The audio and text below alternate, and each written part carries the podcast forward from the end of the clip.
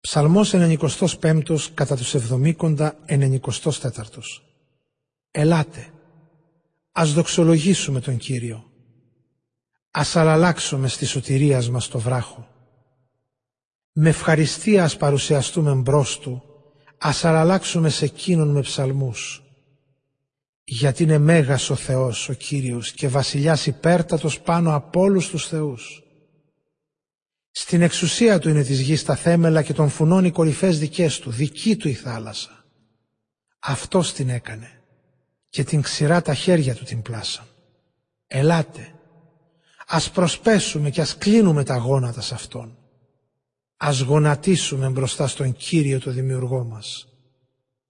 Γιατί Αυτός είναι ο Θεός μας και εμείς της έγνοιας του λαός, τα πρόβατα που τα οδηγεί το χέρι Του. Σήμερα δώστε προσοχή, ακούστε τη φωνή Του.